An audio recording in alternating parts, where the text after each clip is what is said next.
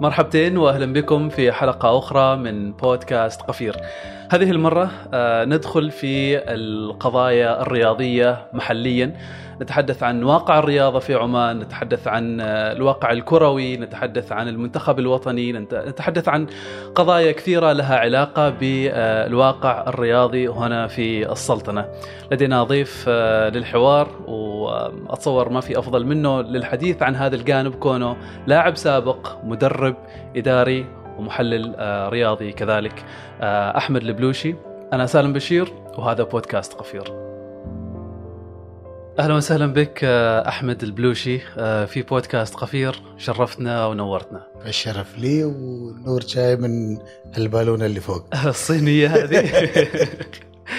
حياك الله حياك الله, الله. إن شاء الله. بداية يعني حابين نغوص كذا وتأخذنا في قصتك مع نادي فنجا المدقق بالنجوم أواخر الثمانينات وقصة آه، بطولة الأندية الخليجية.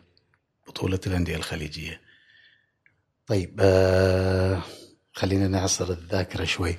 هو أنا أحمد البلوشي أنا من بديه عموما. زين ودرست في بديه آه وبعد كذا انتقلت آه جيت هنا لمسقط في كلية الحرس آه كلية الحرس آه المهنية. فمن خلال وجودي في كلية الحرس آه تعرفت على شباب يلعبوا النادي فنجان عشان نعرف البداية. كيف؟ من وين جات من وين جا وين وين اللينك يعني؟ أنت في بديه وش جايبك لفنجة على سبيل المثال. فالله يرحمه ثمود العدوي كان زميل لي وكان مهاجم وقتها هو عرفني بنادي فنجة وأصر انه تعال نادي فنجة تعال نادي فنجة. أنا ترددت. كان طموحي من الأول إني أوصل للمنتخب لما كنت ألعب لنادي بديه كنت ألعب لنادي بديه فوقتها آه الآيدل مالنا الله يرحمه آه، غلام خميس. إيه. نعم. تشوف غلام خميس لا إلا نوصل لمستوى غلام خميس. وقلت النادي الأهلي كان يلعب في بطولة أندية التعاون. أول بطولة أندية التعاون كانت ذهاب وإياب مشارك فيها النادي الأهلي. نفس البطولة؟ نفس البطولة هذه. طيب. بعد كذا صارت نظام التجمع. في الأول كانت ذهاب وإياب. وقتها تألقوا نجوم الأهلي بصراحة شرفونا وقدموا آه، مستويات كانت جد رائعة. كنت حريص إني أحضر مبارياتهم. أطلع من آه، من المدرسة هي تقريبا مدرسة حرس مقابل القصر الجهة الثانية. pick up من pick up إلى pick up وقتها على أيام ذاك آه، إيه وقتها على على على نظام البيك اب لحد استاد الشرطة ونحضر المباريات ونرجع ندور بعد كذا سيارة وعلى سندويشه إلا نحضر مباريات الأهلي. ونشجع ونحس إنه هذا يمثلنا يمثل الكرة العمانية. آه، خصوصا في ظل إنه المنتخبات كانت تجيب نتائج سيئة وما نصدق إن في نتيجة إيجابية في مكان ما وإحنا كلنا تعرف وأنت شاب آه تتمسك بأي أمل بأي إنجاز بأي جدا وصول. وبعدين آه، أحلامك ما لها حدود لا يعني هذا إحنا أنا لما أوصل لمرحلة إني أكون محلهم راح أوقف مسلسل آه، الهزايم أو حد ينظر لي على إني أنا أقل. هي هذه البداية عموما. آه، فقلت لا أنا بلعب الاهلي لاني أريد ألعب في هالبطولة هذه لأن لازم إحنا نفوز على الفرق اللي تقابلنا. سبحان الله آه، الصحبة غلبت. يعني صحبة الأخ ثمود غلبت بحيث أنه صار يأخذني لنادي فنجة. نادي فنجة كان يتمرن في ملعب ترابي على البحر في ذاك الوقت. وانتقلت من نادي بدية لنادي فنجة.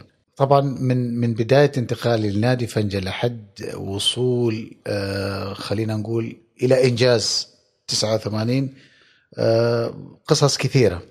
آه قبل هذه البطولة بسنتين ثلاث سنوات تقريبا تولى رئاسة النادي المرحوم السيد سامي بن حمد أخو السيد خالد الشقيق سيد خالد الكبير سيد بدر.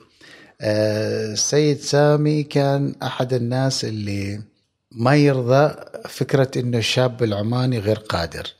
يعني هذه الفكرة موجودة عنده وبقوة.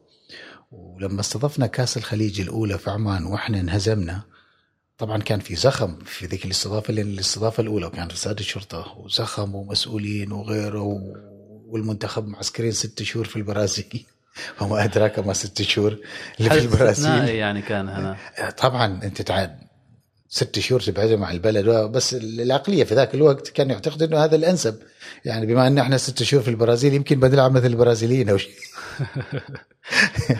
آه، فشوف بعد بعد هذه البطولة سيد سامي قرر إنه أنا باخذ نادي وبوفر لهم الإمكانيات المتوفرة لبقية الناس اللي إحنا نتنافس معهم قبلها كان كل التنافس مقتصر على الخليج. من؟ يعني أندية لا كذا. يعني إحنا ما طلعنا آسيويين ولا نفكر في العالمي فبالنسبة لنا كأس العالم وكأس آسيا الخليج. إيه نعم. التنافس الإقليمي. فلذلك آه، دخول سيد سامي لرئاسة نادي فنجة آه، نقلنا من مرحلة لمرحلة وساهم أيضا في إنه هو يفكر بنفس تفكيرنا. عندنا طموح وهو عنده طموح وما يرضى إن العماني زين اللي اللي نتاج آه، إرث كبير من من من بلد كانت إمبراطورية ولها طموحاتها ولها خلينا نقول السيادة الإقليمية أو المكانة الإقليمية. فكيف يكون مهزوم في رياضة. هذا الجزء؟ الرياضة. من من هذا الباب. فسبحان الله هو توفى قبل لا نحرز البطولة بسنة. سيد سامي. ووقتها سيد خالد هو اللي كان رئيس النادي لما فزنا ببطولة أندية التعاون لعبنا ثلاث بطولات قبلها لعبنا بطولتين قبلها وكنا ننهزم. هزايم سيئة. ولكن نجي المو... المس... السنة اللي بعدها بإصرار أكبر وبرغبة أكبر بس ما كان في شيء مدروس. يمكن ذهنية ما زالت يعني. مش آه، شوف ذهنية اللاعب أقصد. آه ذهنية اللاعب إحنا أساسا آه عملية التكوين عندنا شبه معدومة. ولما أنت تكون اللاعب الناشئ أنت لازم تعرف على إنه جزء كبير من من قدرات اللاعب في العطاء في الملعب الصلابة الذهنية. والشيء هذا كان غايب تماما في ذاك الوقت. كان كل كان كان يتم استغلال النبرة الوطنية نلعب لعمان ولازم نقاتل وإلى آخره. إيش يعني الصلابة الذهنية؟ الصلابة الذهنية إنه آه، يكون عندك آه، الإصرار والتركيز آه، المتواصل اللي هو ما ينثني نحو تحقيق الهدف مهما طال الوقت. يعني ممكن تتعرض لهزيمة هدف هدفين أثناء المباراة ولكن لا أنا قوي أنا قوي وقادر أستعيد وطوال المباراة مش تنهار. اللي ينهار ما عنده الصلابة الذهنية. اللي ينهزم مباراة وبعد كذا ما يرجع المباراة الثانية هذا يفتقد إلى الصلابة الذهنية. هذا ممكن يكون قوي ومتحمس في أول ربع ساعة 20 دقيقة. بس أنت محتاج إنه ل 90 دقيقة. أنت محتاج ل 90 دقيقة. هذه الصلابة الذهنية. آه بطبيعة الحال مع الوقت آه سيد خالد يمكن اتخذ قرار آه تاريخي واستراتيجي. قرر يجيب جهاز فني محترف. قبل لا نروح البطولة هذه اللي إحنا حرزناها. ولأول مرة يجي عمان مدرب محترف آه، وبطاقم متكامل. مم. هذا اللي عمل الفرق. بدنيا. بدنيا ذهنيا كانوا شغالين معانا بموضوع الصلابة الذهنية بطريقة عجيبة. وبعدين هو توفق إنه الجهاز كان من اورجواي، الاورجواي بلد صغير عدد سكانها مثل عمان في ذاك الوقت 2 مليون. الاورجواي فازت بكأس العالم مرتين. أوه. الاورجواي عندها لاعبين في كل أكبر أندية في العالم. صح وسنويا في تفريخ للاعبين من الاورجواي وعمرك ما تشوف لاعب أورجواي ضعيف ذهنيا. دائما صلب ومقاوم وفي أكبر الأندية وابدا يعني ما يهتز بسهولة. اللاعب اللي يجي من أورجواي. طيب يا أخي البلد هذا 2 مليون يعني ما لها دعوة بالكثافة السكانية. ولا كانت الصين والهند يفوزون بالبطولات هذه. كلام سليم كلام منطقي. فجاء أنا شخصيا تعلمت كثير جدا من هذا الشخص. أدين له بنظرتي خلينا نقول اللي صنعت مني محلل مختلف. بنقي بنقي على تجربه إيه. التحليل. علشان نربط بين الاثنين. أيوه أيوه أكيد. لانك انت تتعلم منه وفعلا الزوايا اللي كان يحكي لنا فيها زوايا ما عمرنا نعرفها ولا مارسناها. نفس اللاعبين. زوايا داخل الملعب يعني زوايا داخل الملعب وخارج الملعب وكيفية التعاطي وكيف انت توزع وقتك برا الملعب. قبل المباراة إحنا كنا نعسكر في كل مباراة حتى في الدوري المحلي لازم قبل المباراة بيومين إحنا في معسكر داخلي. نوع الأكل الاكل المقنن لما نروح الفنادق لما رحنا للبطولة هناك أول شيء آه، الفريق اللي معني ب- بالتغذية راح اجتمعوا ب- بالطباخين. بتوفروا لنا واحد اثنين ثلاثة ولا لا؟ سيد خالد جيب لنا طباخ من عمان. هذا وأنت تتكلم 89 على فكرة في تفاصيل كثيرة هنا ما ما أخذت فيها كدروس. خلصنا من هذا اللاعبين اللي عندهم مباراة ما راح يطلعوا من غرفهم. زين اللاعب اللي شبه مصاب ما راح أخلي الفريق الآخر أنت تعرف نظام بطولات نظام التجمع يمكن كل الفرق في نفس الفندق. فأنت ما تعطي فرصة للآخر يعرف يعرف, وين و... حتى إذا كنت أنت تحس بعكس يطلبوا منك يعني. شوف في في دروس خارج الملعب. تفاصيل. تفاصيل دقيقة لا تمشي أبدا وأنت تعرج قدام الفرق الأخرى وتجنب الاحتكاك أكثر من لازم مع الفرق الأخرى. يا الهي زين. بها بهذا الأسلوب بهذه الطريقة السوائل نوع السوائل وين إيش تسوي متى تنام متى ما تنام. زين شالوا ال- وقتها طبعا كان سهل شالوا تليفونات من الغرف. الحين لا. في مشكلة. موضوع صعب. موضوع شوية صعب إنك تاخذ التليفونات. فلذلك الحين يفترض التعاطي طبعا مختلف. يعني. يمكن الكلام هذا موضوع آخر إنه إذا ما في تثقيف في كيفية التعاطي مع آه، مش فقط السوشيال ميديا في وسائل التواصل in general بالنسبة للاعب أثناء البطولة بعد البطولة طوال الوقت لأنه هو يعني هو رجل رجل عام ومشهور ومعروف. فأي كلمة لها تأثير. يعني أنت تخيل معي على سبيل المثال نذكر قصة على سبيل المثال. تخيل معي مثلا آه كريستيانو. كريستيانو رونالدو. ما عاد موجود في الريال. ولكن في ملايين الناس يحبوه فقط لأنه لعب في الريال. ويتابعوه حاليا. هو في السعودية بس لأنه كان لاعب في ريال مدريد. تخيل إنه يعمل like.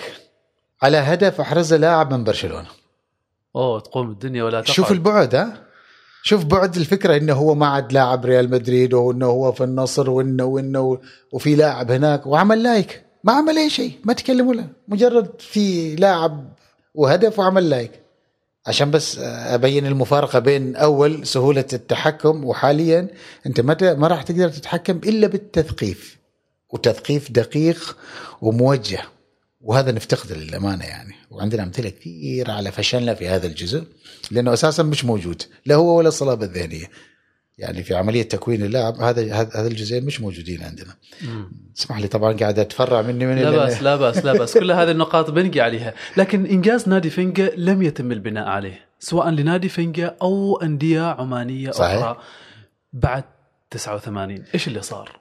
لأنه شوف كل كل كل عملنا إنزين مش ممنهج. اجتهاد؟ آه اجتهاد مع توفيق مع حصن طالع أنت بين فترة وثانية يتصادف معاك مجموعة مواهب ما تتكرر وصارت عندنا. الجيل الذهبي. إيش اللي صار؟ صار في اجتهاد وصار في توقيت ما معين مع نزول مستويات بعض الناس وبقاء هذا الفريق وأيضا الصدف. انه الفريق الأول كان الفريق الأولمبي هذا بالنسبة للمنتخب اللي هو الجيل الذهبي علشان أجيب لك المقارنة. بالنسبة لنادي فنجة أيضا كان في مجموعة من مواهب كبيرة جدا خلال ذيك الفترة. هذه مجموعة المواهب بعد إنجاز 89 الإدارة واللاعبين ومسيري النادي أصيبوا بإحباط. بعد الإنجاز. بعد الإنجاز مباشرة.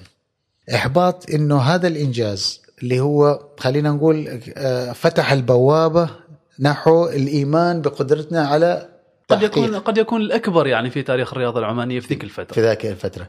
اللي ما تم مكافأته بالشكل اللي يستحق.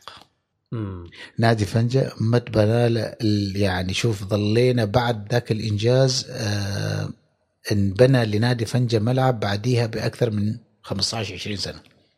كان أبسطها إنه ينبنى لنا ملعب. أبسطها إن إحنا نحصل على شيء آه يتعدى ساعة قيمتها 300 ريال كمكافأة على أكبر إنجاز يتم. الجرايد ملت آه، صفحات وبيتم تكريمهم كذا وهد مهديهم سيارات ومهديهم وإلى آخره. آه، فعليا؟ أنهار ما صار. زين. أنهار النادي انهار. آه، بقية الأندية أغرت اللاعبين. وقتها صار في آه، عمل ويندوز اللي هي الانتقالات اللاعبين. يعني كان في شبه اتفاق إنه لا خلينا نهد هذا ال- الفريق. نعمل موسم انتقالات خلي اللاعبين ينتقلوا لبقية الأندية. آه، نغري اللاعبين لأنه حاليا النادي ما قادر يوفر لهم اللي هم يبوه أو اللي هم كانوا يتطلعوا له. فانتقلوا كثير من أبناء النادي. آه، أيضا آه، رئيس النادي ترك الفريق على اعتبار إنه ما, ما يعني يمكن أكثر واحد أصيب بإحباط. إنه بعد كل هذا العمل اللي أنا عملته يمكن على الأقل يعني في قرار ينبنى لنا ملعب أنا قلت لك إحنا نتمرن على البحر ونتمرن على ملاعب الأندية. ملاعب المتوفرة يعني مرة اليوم هنا ويوم هنا ويوم هنا حتى لما أخذنا البطولة ما عندنا ملعب وبعد البطولة بأكثر من عشر سنوات ما في ملعب فلذلك أنت تساوي المجيد مع اللي نايم. طالما انت تخليني في الدور نفس الدور مع البقية اللي يشتغل واللي ما يشتغل. زين؟ أنا ما أقول ان ما تعطي هذا ما تعطي هذا بس على الأقل آه اجتهادي هذا كافأني يعني. بإني أنا بديني عليه على الآخر. ما حصل هذا الشيء في هذاك الوقت. آه فلذلك ما انبنى عليه. ما بنينا عليه أي شيء. نفس الشيء بالنسبة للجيل الذهبي. الجيل الذهبي كان عندنا فرصة ذهبية بهذاك الجيل ان نوصل لكأس العالم على الأقل مرة. هذيك هذيك المرة صحيح. إيه. الشغل ما كان ممنهج. أنت تتكلم عن المنتخب العماني اللي كان في وقت بطولة خليجي 15 و16 بالضبط. إيه. الشغل اللي كان يتم مثل ما قاعد يتم حاليا. البطولات هذه هي آه شوف العمل في في, في كرة القدم العمانية أنا أشبهها ب آه تعرف كل مجلس إدارة له أربع سنوات. خلال الأربع سنوات هذه أنت تعبي عندك سيارة تعبي بترول حق أربع سنوات. زين؟ أربع سنوات مش عارف هذه بتوصلك صلالة بس وصلك وين المهم مقياسها مش الأهداف مقياسها الأربع سنوات. ففي خلال أربع سنوات أنت لنفترض أربع سنوات صلالة وانت طالع من مسقط. وبعدين لما توصل أدم آه، في كاس خليج هنا. في مسار الأربع سنوات في كأس خليج هنا بعدين تمشي آه، ثمرين تعال في تصفيات كأس العالم هنا. فيدوبك يعني توقف كذا شوي وتخلص كأس. أنت أهم شيء تخلص الأربع سنوات توصل صلال العمل ما في تارجت واضح بناء على تضع أهداف لنفسك. خطة زمنية لتحقيق الأهداف. تضع الهيكلة اللي تقودك لتحقيق هذه الأهداف. وبعدين تضع مؤشرات قياس مدى تقدمك لتح... شو اسمه لأهدافك؟ وبنجي بنجي على الحديث على هذا الموضوع. لكن أنت شخصيا من كنت لاعب بعد فترة صرت مدرب أعتقد دربت نادي بدية. بعد ذلك صرت إداري والآن محلل في قنوات آه، خليجية ومحلية. إيش أهمية هذا هذا التدرج بالنسبة للرياضي؟ شوف أنا عن نفسي.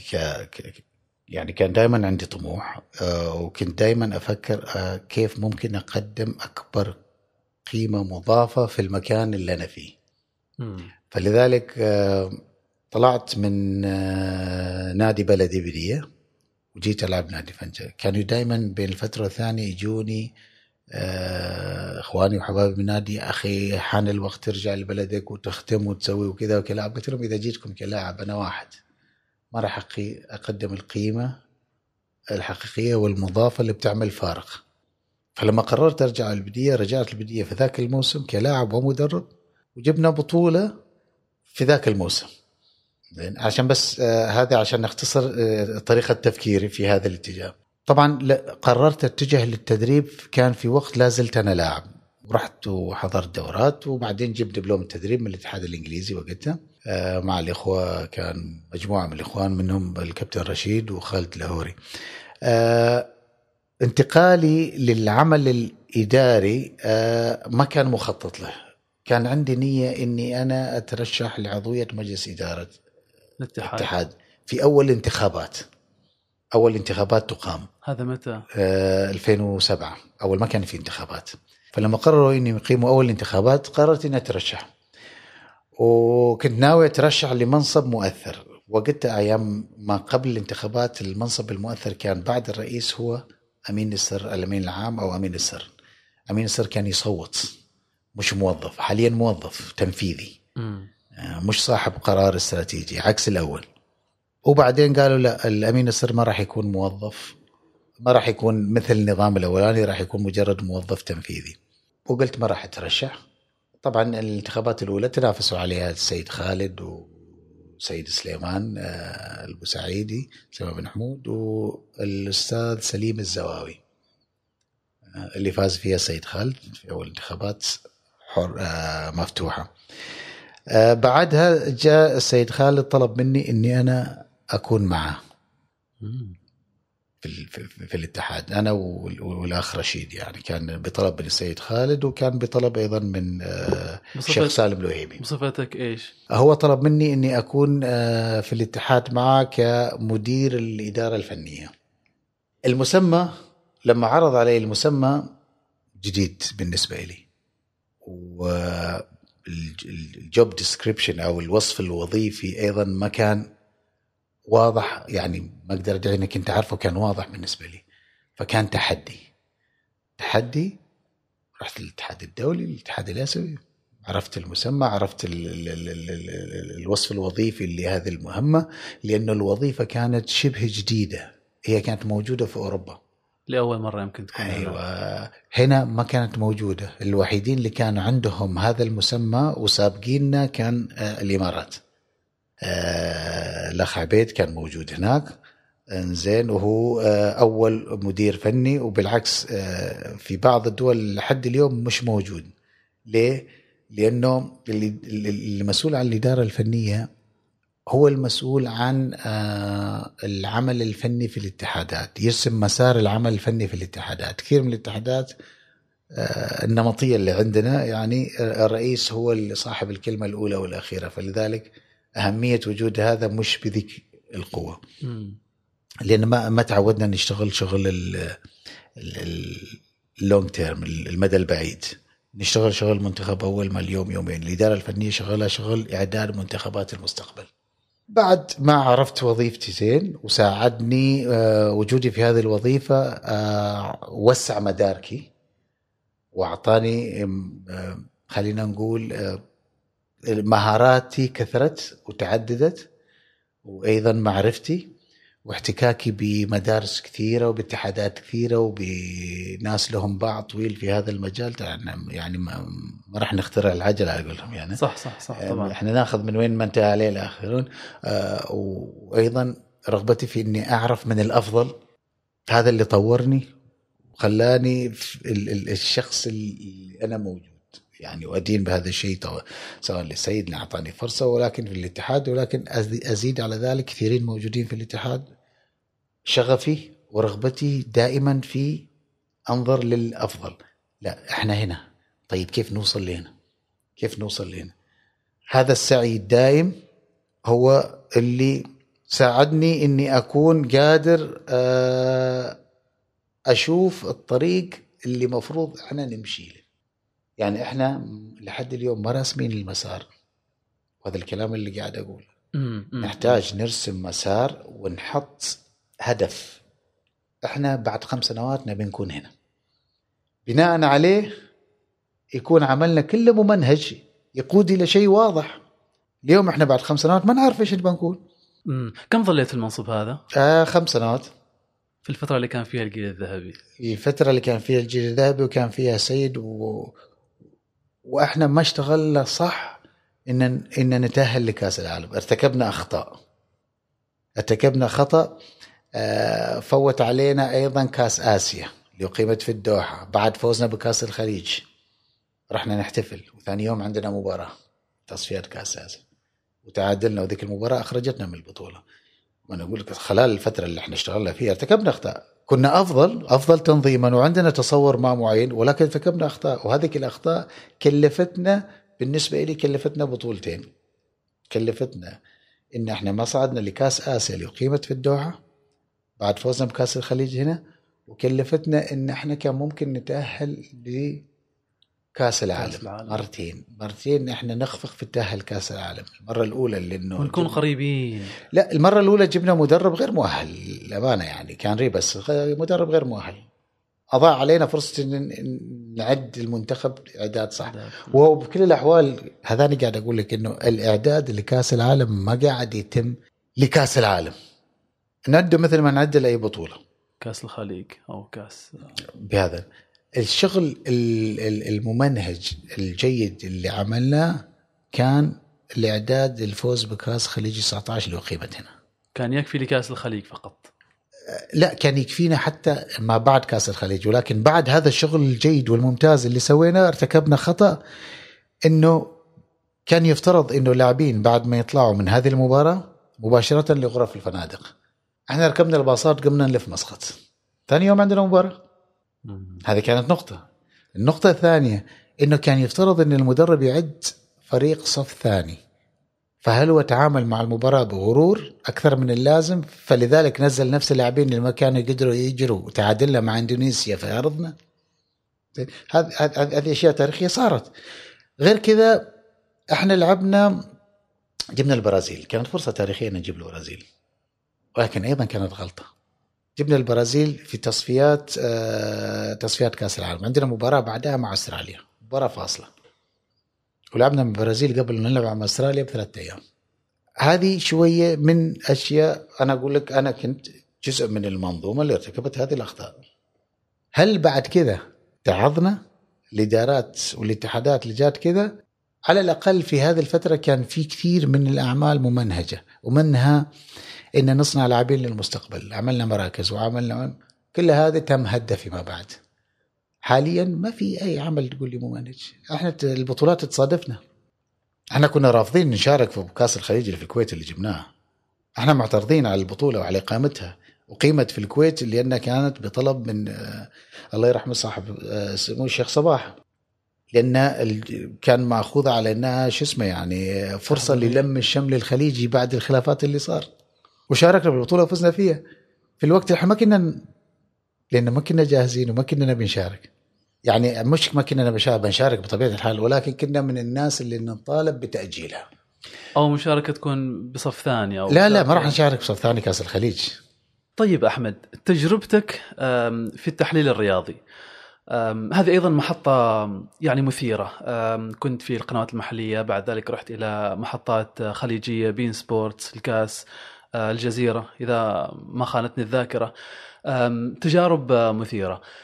بالنسبة للتحليل الرياضي نجاحه يعتمد على الأدوات اللي توفرها المحطات الرياضية ولا هو اجتهاد من المحلل نفسه؟ أولا أعتقد اللي توفر القنوات هو الستيج المسرح. آه إذا كنت يعني مثل مثل المسرح خلينا ناخذ مثال المسرح إذا كنت ممثل سيء ما راح تواصل. زين؟ بيواصل الممثل الجيد. آه بطبيعة الحال في في هذه المواضيع أنت محتاج حد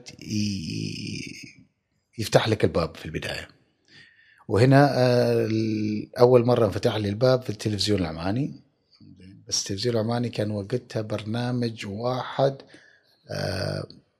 عبارة عن يوم في الأسبوع. كان يقدم الأخ العزيز سعيد الشنفري. فهذاك يوم في الأسبوع أعتقد البرنامج كان مدته ساعة. وكنا نحضر الظهر أعتقد كل يوم جمعة. زين أنا وخالد شكيلي أتصور والاخ هيثم خليل. من خلال هذا البرنامج. وبعدين جات فرصة. زين الفرصة هذه جات عن طريق الصدفة. في كأس الخليج في في قطر خليج 17 كانوا قرروا ينشئوا قناة سموها خليجي 17 تنقل البطولة. قناة مخصصة للبطولة وبس. فطلبوا معد للبرنامج الرئيسي عندهم. فتواصلوا هنا بال... أعتقد بالإذاعة أو شيء الإخوان في الإعلام. وأحد الإخوان قال اتصل بحميد خالد حميد البلوشي. حميد البلوشي إحنا يعني أنا دربت أحمد البلوشي لعب نادي عشان الناس ما تعرف إنه كان لاعب كورة. وأيضا إحنا تقريبا من بيت واحد. فقال لي بعد ما راح هناك بعدها بثلاثة أيام قال لي يا أخي قاعدين يدوروا على محلل الإخوان قلت لهم محلل ليش؟ قال لي قاعدين يدوروا على عندهم برنامج قال لك احتمالات الفوز بناء على العوامل النفسية ويدوروا محلل فيها. آه إذا مستعد بيتصلوا بي الحين بكلمهم بعطيهم رقم بيكلمون قلت لهم okay قاموا اتصلوا فكلمني واحد من الإخوان على أساس إنه قاعد يختبرني. طيب الفريق الفلاني والفريق الفلاني مش عارف إيش. آه قلت له يعني الفكرة فرضا إنه العامل الأساسي هذا حارس وحارس أصيب وإلى آخره التأثير النفسي إذا كان يعني احتماليات. آه إيه واحتماليات وكذا اعطيته قال لي خلاص أوكي آه تقدر تجينا بكرة؟ آه أمورك طيبة يعني. طيب بكرة طيب أنا موظف وكذا ولازم أستأذن و ووقتها عندنا معالي السيد عبد الله البوسعيدي ما قصر يعني قال لي هذا يعتبر تمثيل للسلطنة وغيره وكذا توكل. توكل. فرحت وكانت تجربة كان في برنامج اسمه احتمالات.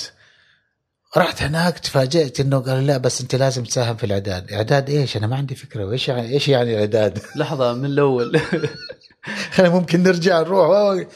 ف شفت يعني ساهمت في الاعداد وكنت؟ أنتظر لحد على طول يعني قبلها بيومين يمكن ثلاثة أيام. فكنت أدخل معاهم في الاستوديو. حميد عنده خبرة ويعرف الاعداد وهذا. هو كان المعد وكاتب كلمات الأغنية حق البطولة هذيك ومش عارف إيش بعد صار الكل في الكل معاهم.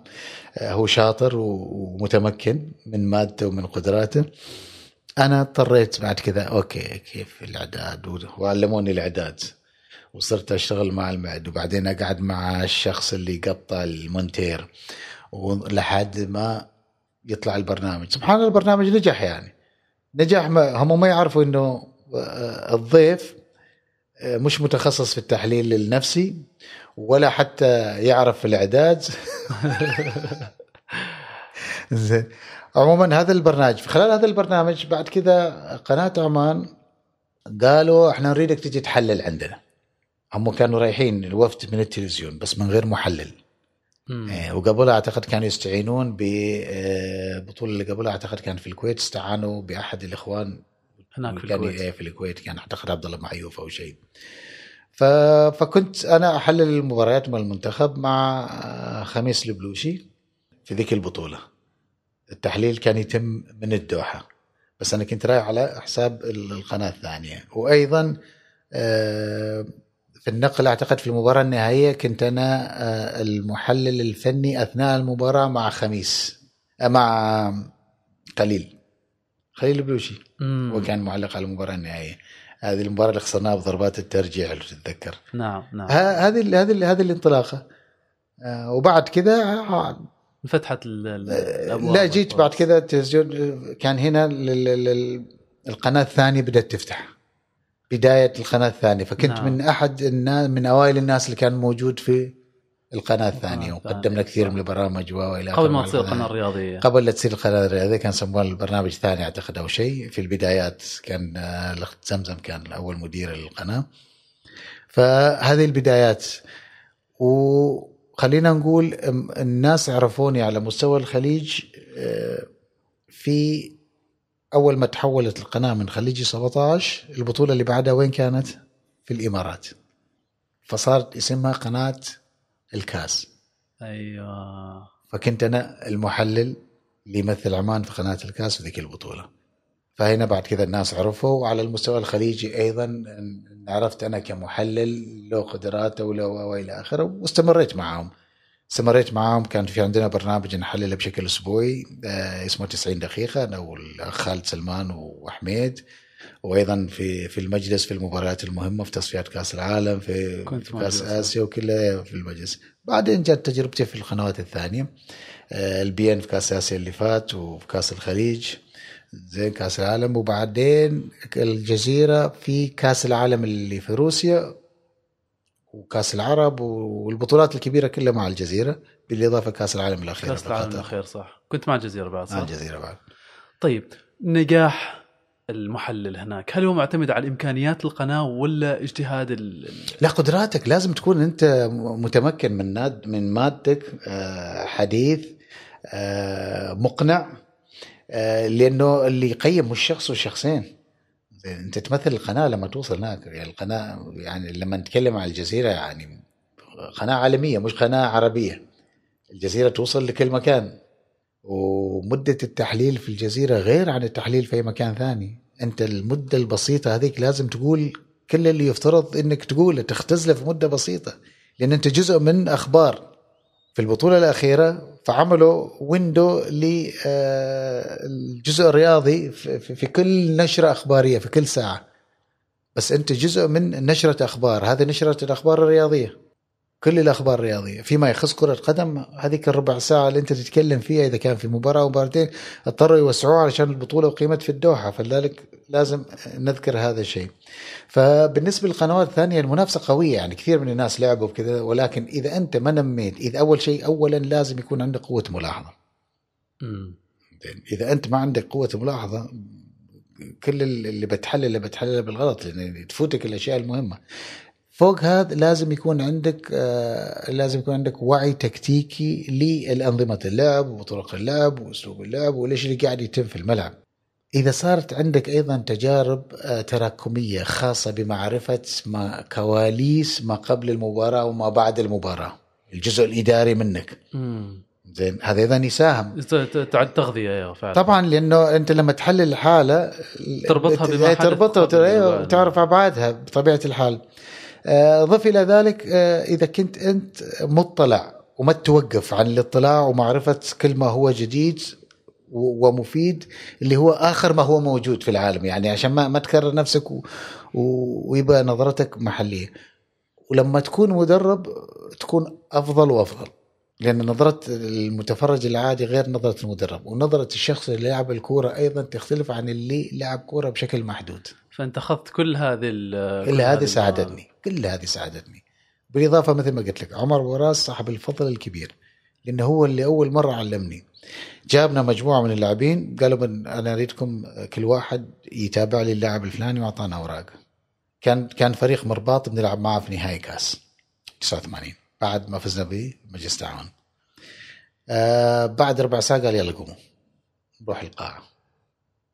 أوكي ويش صار هنا؟ ويش صار هنا؟ من كان مسؤول عن هذا اللاعب؟ إيش يسوي؟ إيش تحركاته؟ كل واحد كان يقول طلع اللي شافه عمر بن رأس في ربع ساعة أضعاف أضعاف اللي شفناه إحنا ال 20 لاعب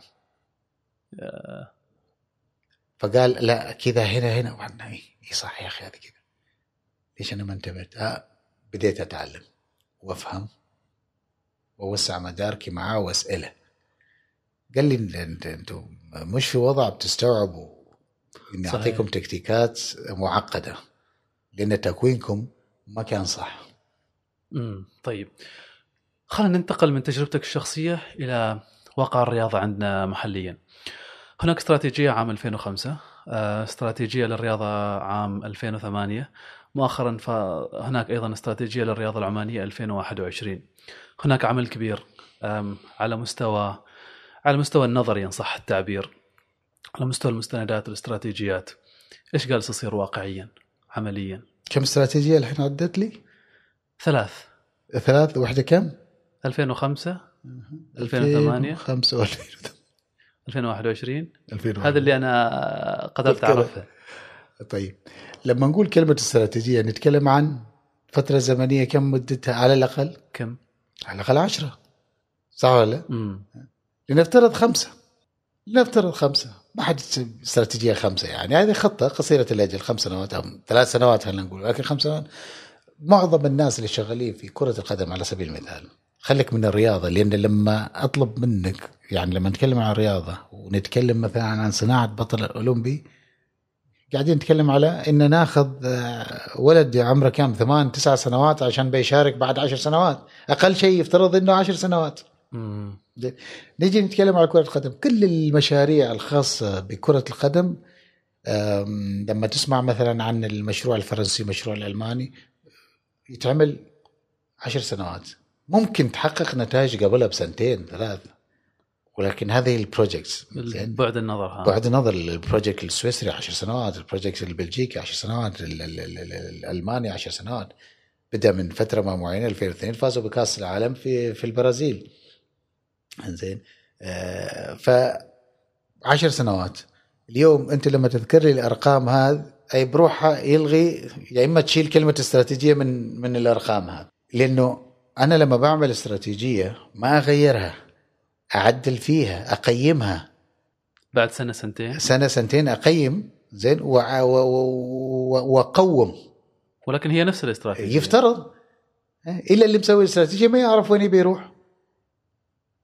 طالما هي استراتيجية أنا أقوم الاستراتيجية. يعني إعادة تحديث إعادة تحديث يعني إيش؟ لأن الاستراتيجية راح تكون مبنية على لها أعمدة. زين؟ خلينا نقول جانب مثلا البنية التحتية. جانب الكوادر على سبيل المثال. وهذا أحد الجوانب اللي دائما نغمض عيوننا عنه. طيب من اللي يصنع هذا الشيء؟ الكوادر المدربة المؤهلة.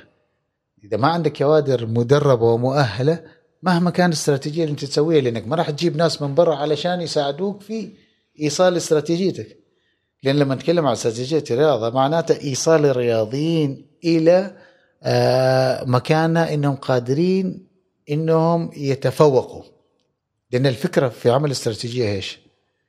إيش؟ إنك creating excellence صناعة التميز التميز الفوز انت تبغى توصل للتميز. إنجاز. مم. والتميز معناته اني احقق إنجاز واني افوز طيب صناعة التميز هذا وتحط له خطوات زمنية تميز صناعة التميز هو لل- للشخص طبعا إنجاز لل- للأشخاص للبني آدمين. هذول من يدربهم؟ كوادر مؤهلة مدربة. عمود آخر توفير البنية التحتية اللازمة لهم. توفير المسار اللي يضمن عدم انقطاع استمرارية. عشان يحققوا هذا الإنجاز.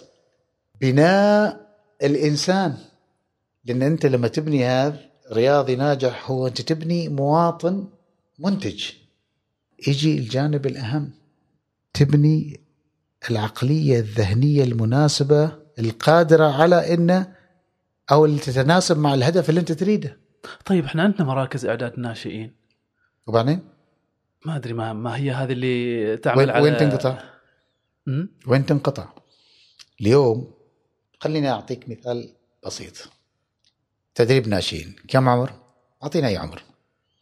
13 أوكي 13 13 عشان نوصله آه، خلينا نقول 10 عشان نخرج لاعب مكتمل التكوين في سن العشرين.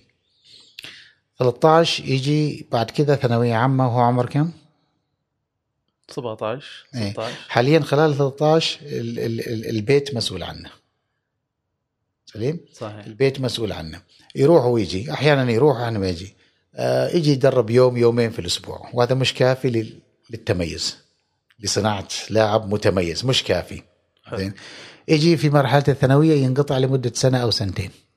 بعد كذا يجي تاخذه مرة ثانية يعني و pick up يكون هو مثلا في الجامعة. الجامعة عالم مختلف. لا ومبعد عن خريطة الرياضة بشكل عام. عندهم رياضة موسمية في بطولة مش عارف وين يشاركوا بطولة وكم من جامعية. مباراة وإلى آخره.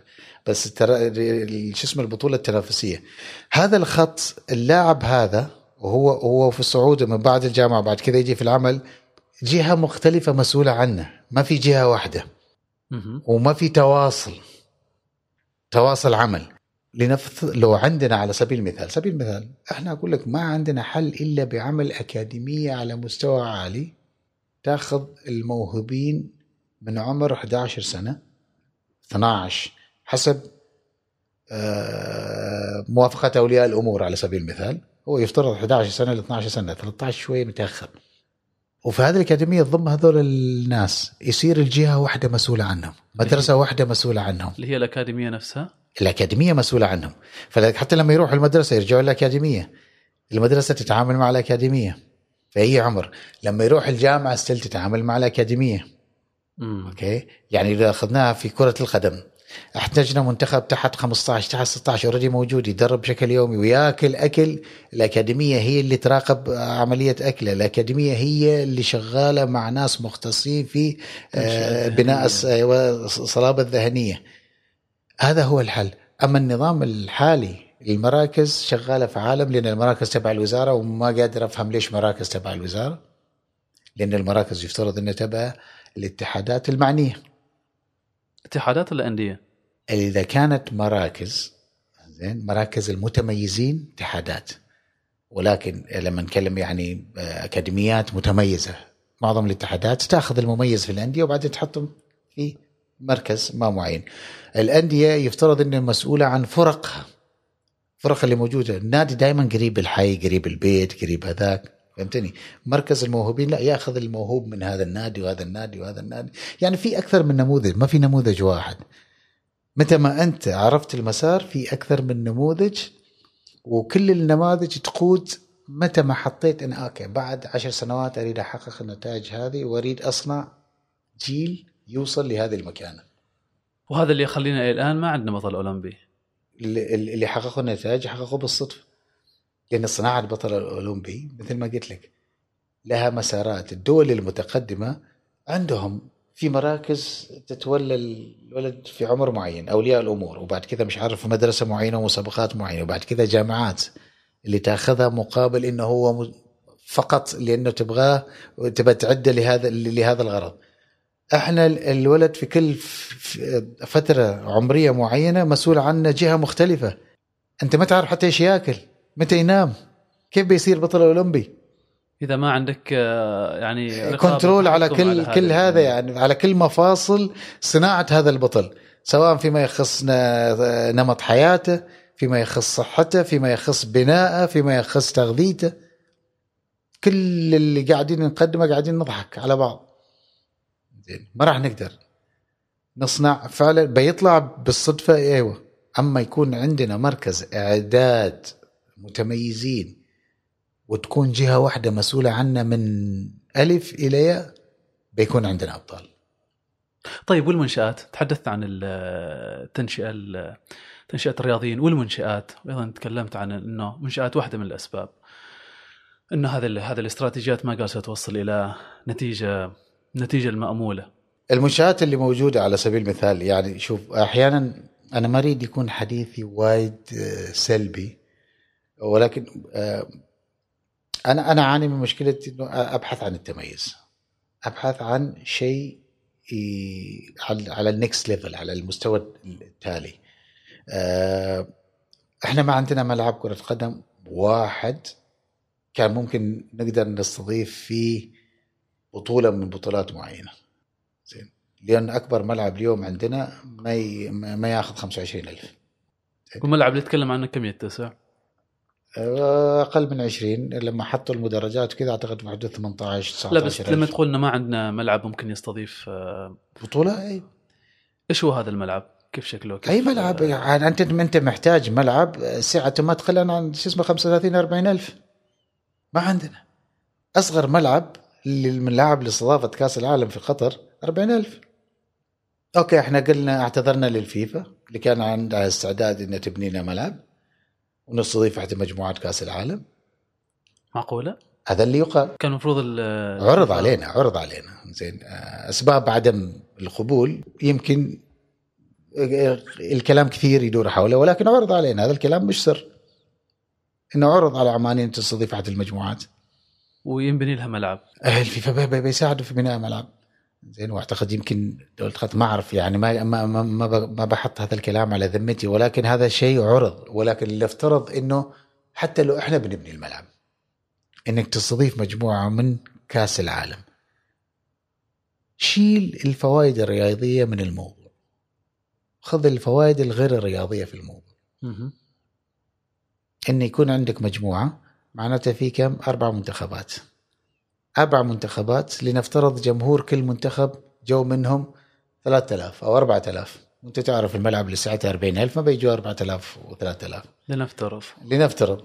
زين آه أقول خمسة. خمسة في أربعة؟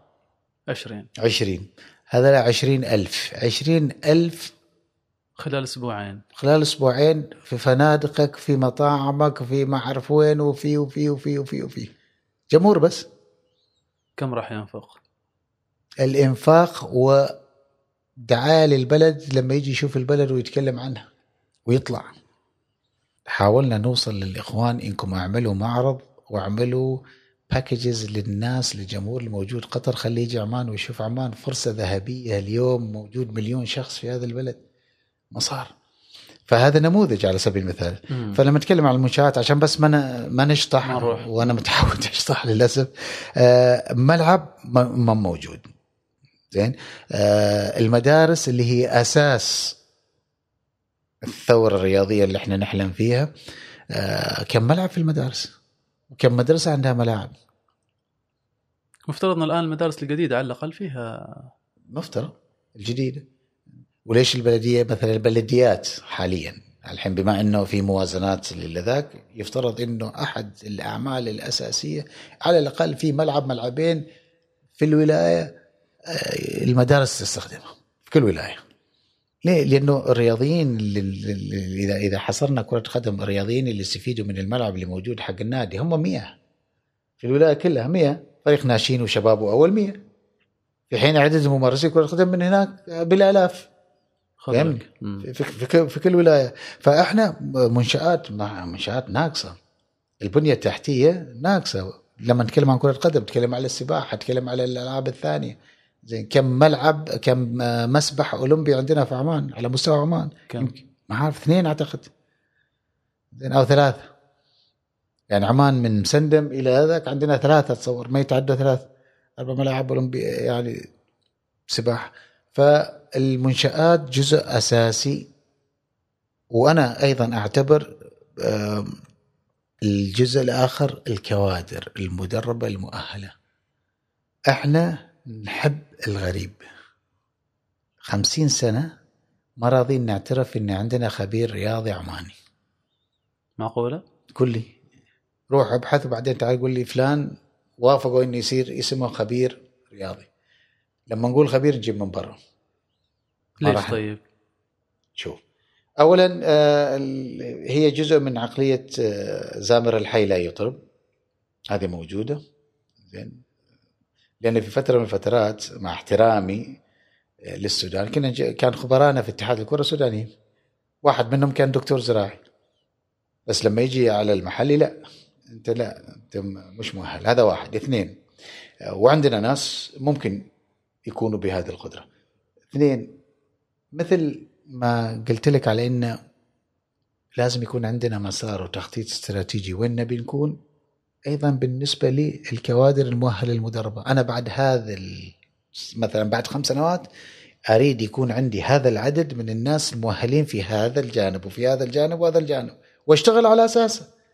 وكذا أنا خلقت وظائف ولناس ولشغف موجود في البلد بالهبل يعني.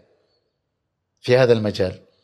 فالوصول بنية تحتية كوادر مدربة ولكن قبل كوادر مدربة وقبل بنية تحتية واذا كان ما في خطة تقود إلى مكان أنت حددته في الأول بيكون الشغل آه مثل حكاية إن أنا سايق سيارة عبيت البترول وما حطيت الوجهة. خلك المثال الأول أنا بعطيك مثال آخر. أنت مثلا تسوق و... وما تعرف وين السيب. وماشي في شارع الباطنة بس أنت ما تعرف وين السيب. وما حطيت في ال GPS السيب. بتعدي سيب بتوصل بركة بتوصل ما أنت ما تعرف وين رايح. السيب ودرته. بس أنت ما حددت إنك رايح السيب. وأنت ماشي. وهذا اللي إحنا نسويه. إحنا ماشيين فعلا. نسوي دوري نسوي ما أعرف إيش والى آخره. وين رايحين؟ ما حددنا وين نبغى نروح. لما تحدد إنك تبى تروح السيب آه okay. سيب بروح السيب كم كيلو؟ كذا وكذا. اذا أنا محتاج بترول ليوصلني السيب فبتعبي الكمية اللي بتوصلك السيب. هذا هو الشغل هناك. أنا حددت أنا أريد أوصل هنا كأس العالم. طيب. عشان أوصل كأس العالم اذا أنا محتاج هذا العمل في هذا الجانب هذا العمل في هذا الجانب هذا العمل هذا. يبدأ من هنا وهذا لما أخلص هذا أبدأ هذا. اوريدي عندك صورة واضحة للتخطيط. طيب خلنا نروح إلى العمل في الأندية العمل الرياضي في الأندية هاجس خصخصة الأندية واحد من الموضوعات اللي يعني يثار بين فترة وفترة هل الوضع الحالي مهيئ للحديث عمليا عن خصخصة الأندية؟ وش المقصود بالخصخصة؟ أنها تتحول الأندية إلى شركات ولو تحولت لشركات وبعدين؟ الحديث عن عوائد الحديث عن تنافس الحديث عن الشركات تدور على يعني إيش مفهوم الشركة؟ ربح والخسارة صح ولا لا؟ مه. طيب آه بالنسبة للأندية لو افترضنا إن ندور على الربح والخسارة اليوم الأندية اللي تفوز بطولة الدوري النهضة أعتقد صارف في حدود 400 ألف ما أقل عن 400 ألف ريال عماني يحصل دعم من الحكومة في حدود أقل من 50 ألف ومن الاتحاد في أقل من خمسين ألف. يعني الدعم اللي يحصله ما يوصل مئة ألف. هو صارف أربعمية ألف عشان يفوز ببطولة الدوري. فمن وين بيحصل العائد؟ أعطيك مثال آخر. شوف في ناس يعني في- شوية مسميات عندنا أزمة تعريفات ترى. هات هات. زين أزمة تعريفات على طول يعني إيش خصخصة يعني؟ آه، فترة من الفترات 86 آه، المغرب لما عملت شغل جميل في كأس العالم 86 في المكسيك آه، الملك وقتها حسن الثاني أجبر الشركات على احتضان الأندية فسماه نظام الاحتضان إيش كان شكله؟ زين إن إن الشركات كل شركة تحتضن نادي معين وبهالطريقة مثلا آه، موظف لاعبين يصيروا موظفين وهذول يصيروا مش عارف آه. طبعا الآلية هذه آه، أثبت فشلها وكانت واضح إنها بتفشل لأنه اللاعب اللي يلعب اليوم بيوصل سن التقاعد وبعدين انت محتاج تضخ حد ثاني وإذا كان هذا مش بنفس الأعطاء بيخسر الشركة اللاعب اللي يلعب تداخل يعني. أيوه عمر اللاعب قصير ينتج لك يا لاعب والمردود أيضا قليل ال ال ال ال النظام اللي واضح زين والناجح اللي موجود اللي نشوفه مثلا في الأندية الأوروبية واليابانية والكورية آه الفلوس فلوس الأندية واللاعبين جاية من حقوق النقل. ما هو هذا جزء من الخصخصة ولا؟ لا حقوق النقل انه لازم حد يشتري الحقوق. اليوم التلفزيون ما راضي يشتري الحقوق. فهمتني؟ ما راضي يشتري الحقوق. نعم. آه واحد بيقول لك لا بس انت تطور المسابقة وبعدين أنا بشتري. طالما في نقل يفترض ان تدفع حقه هذا رقم واحد. بصرف النظر أنا طورتها ولا ما طورتها طالما أنا بنقلها زين لأن أنا بستفيد من خلال هذا النقل لازم تدفع حقه وكذا، نعم. زين فهذا جانب. ولكن في الجانب الآخر أيضا أنا محتاج أشتغل شغل احترافي في الأندية نفسها. إيش المقصود الحرام؟ في الأندية إلى الاتحادات يعني اليوم الاتحاد ما فشل في صناعة منظومة آه، الناس تتبعها لأنه هو نفسه ما قادر يدير نفسه باحترافية بحيث إنه أسان آه، على يصير قدوة. أنا أقول لك إيش المنظومة. اليوم الأندية محتاجه تدار بنظام الشركات. تبقى نفسها ولكن تدار بنظام الشركات.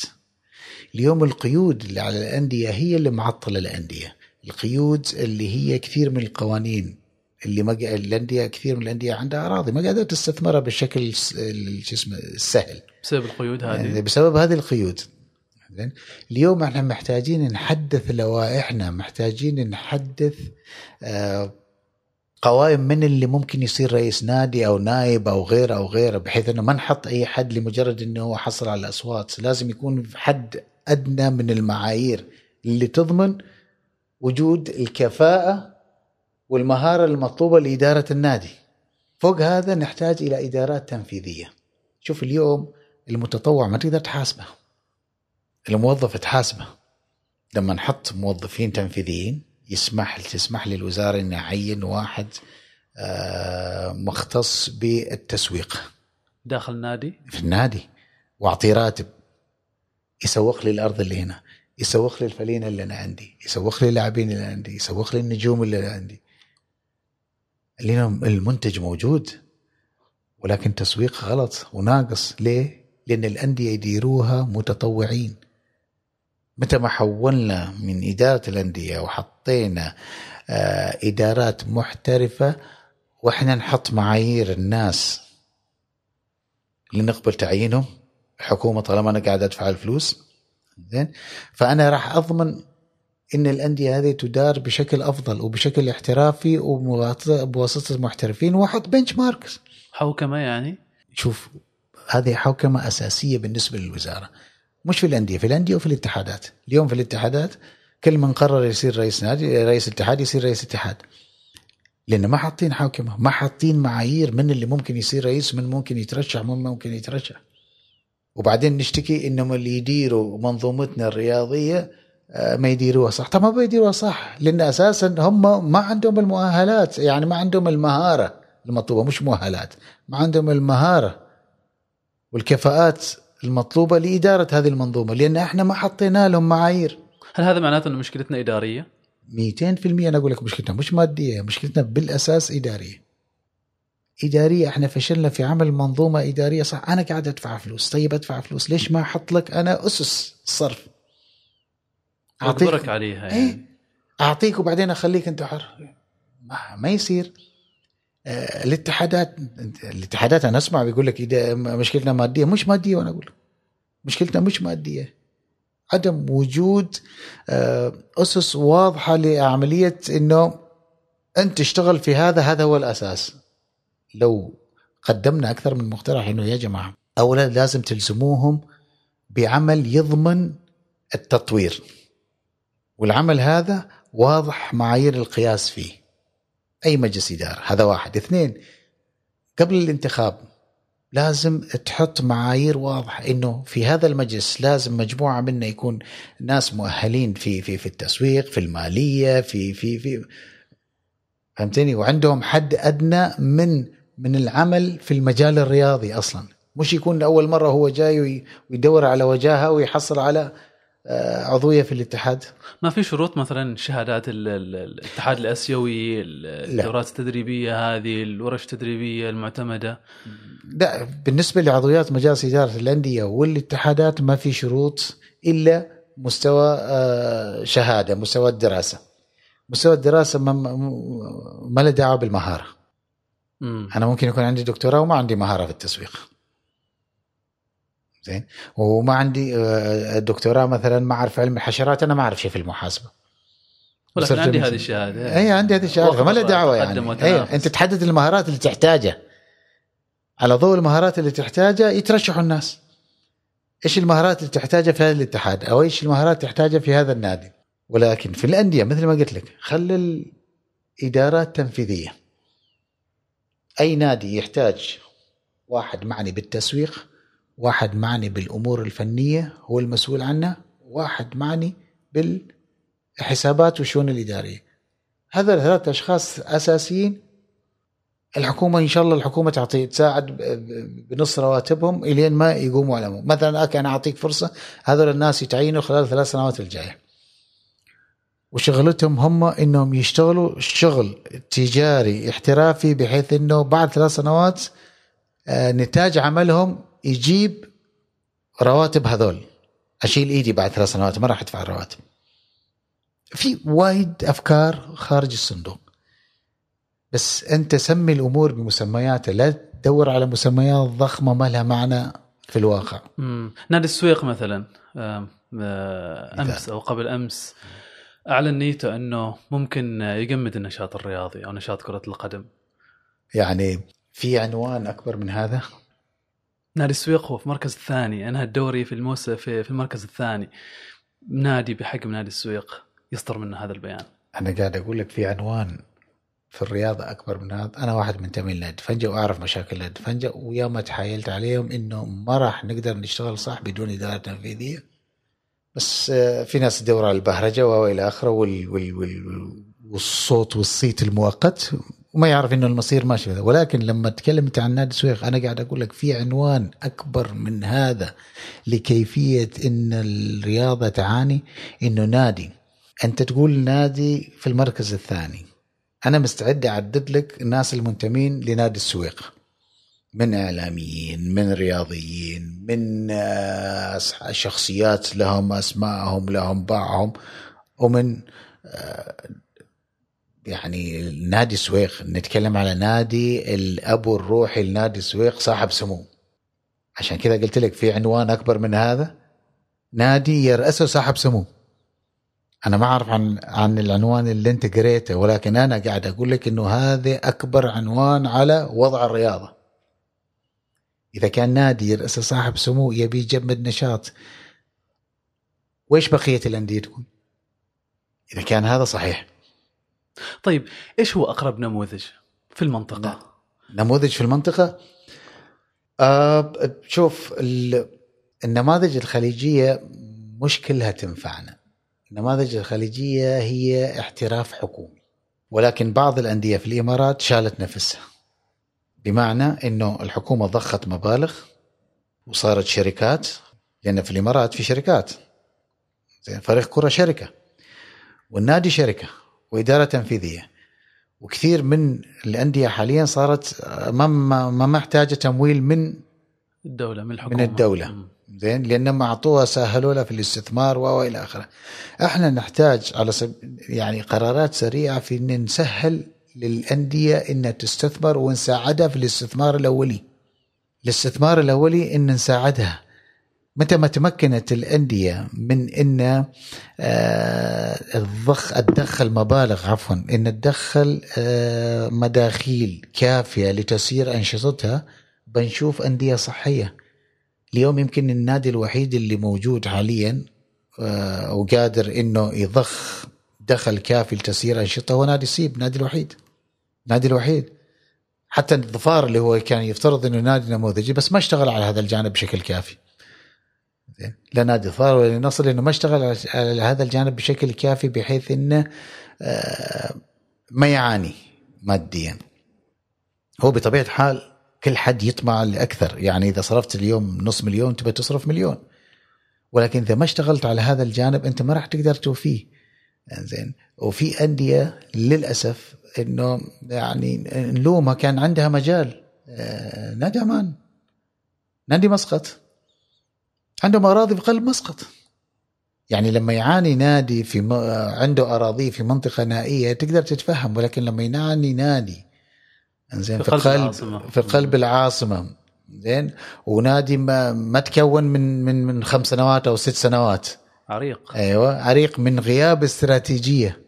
أنت تعرف أحيانا كنت أقول لإخوان في نادي فنجا وكنت أقول لهم أقول لهم يا جماعة أحيانا أستحي أقول إن إحنا كثير منا مسؤولين ويعني أنا متقاعد خبير في الرقابة المالية في مكتب التخطيط وما أعرف من رئيس مجلس إدارة وفلان رئيس مجلس إدارة ومنتمين لنادي وما عندنا خطة استراتيجية للنادي. كيف ممكن نسوق هذه في مقابل نتاج هذا الشغل اللي إحنا قاعدين نسويه؟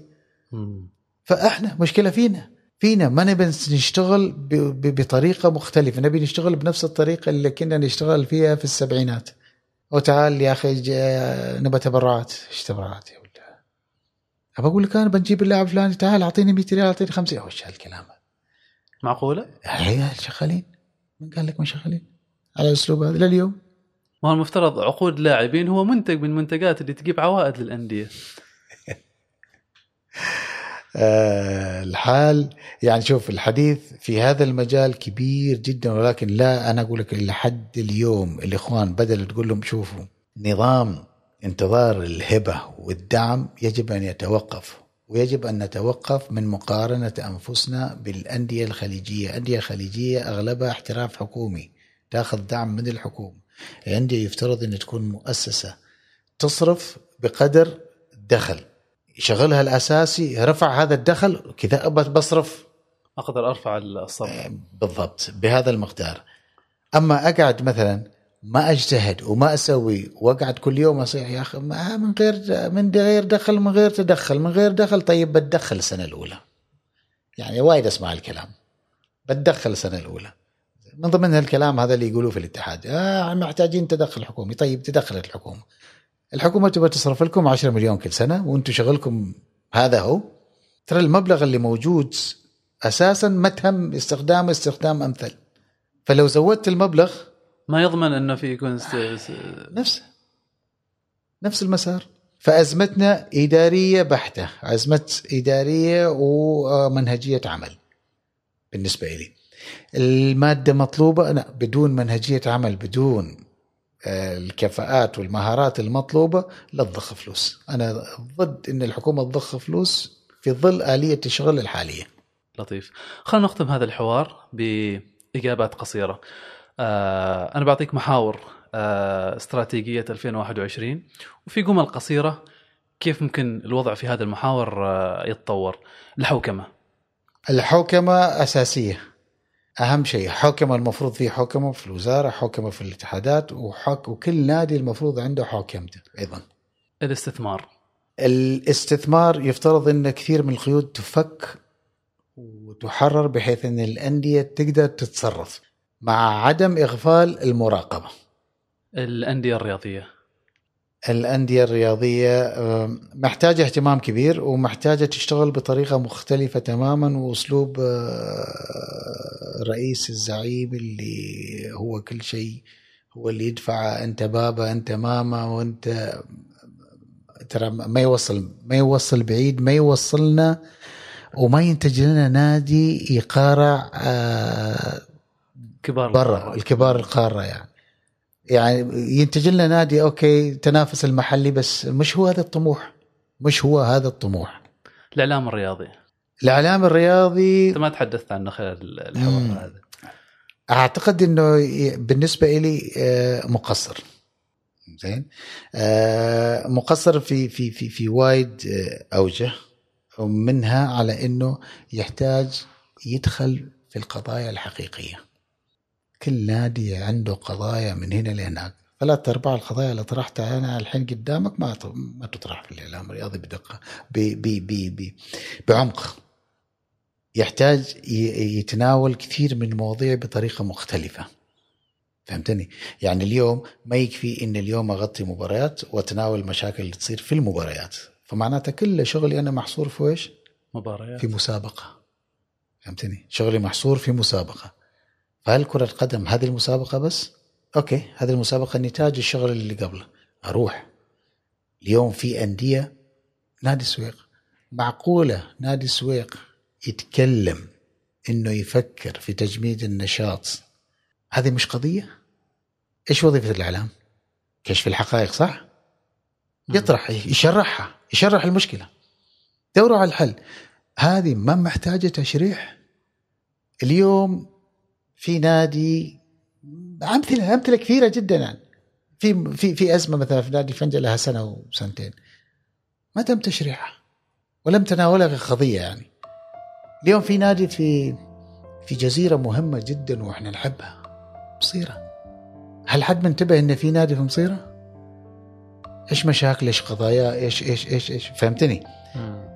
أنا أعتقد إنه محتاج يدخل في تفاصيل وفي قضايا تتجاوز الملعب.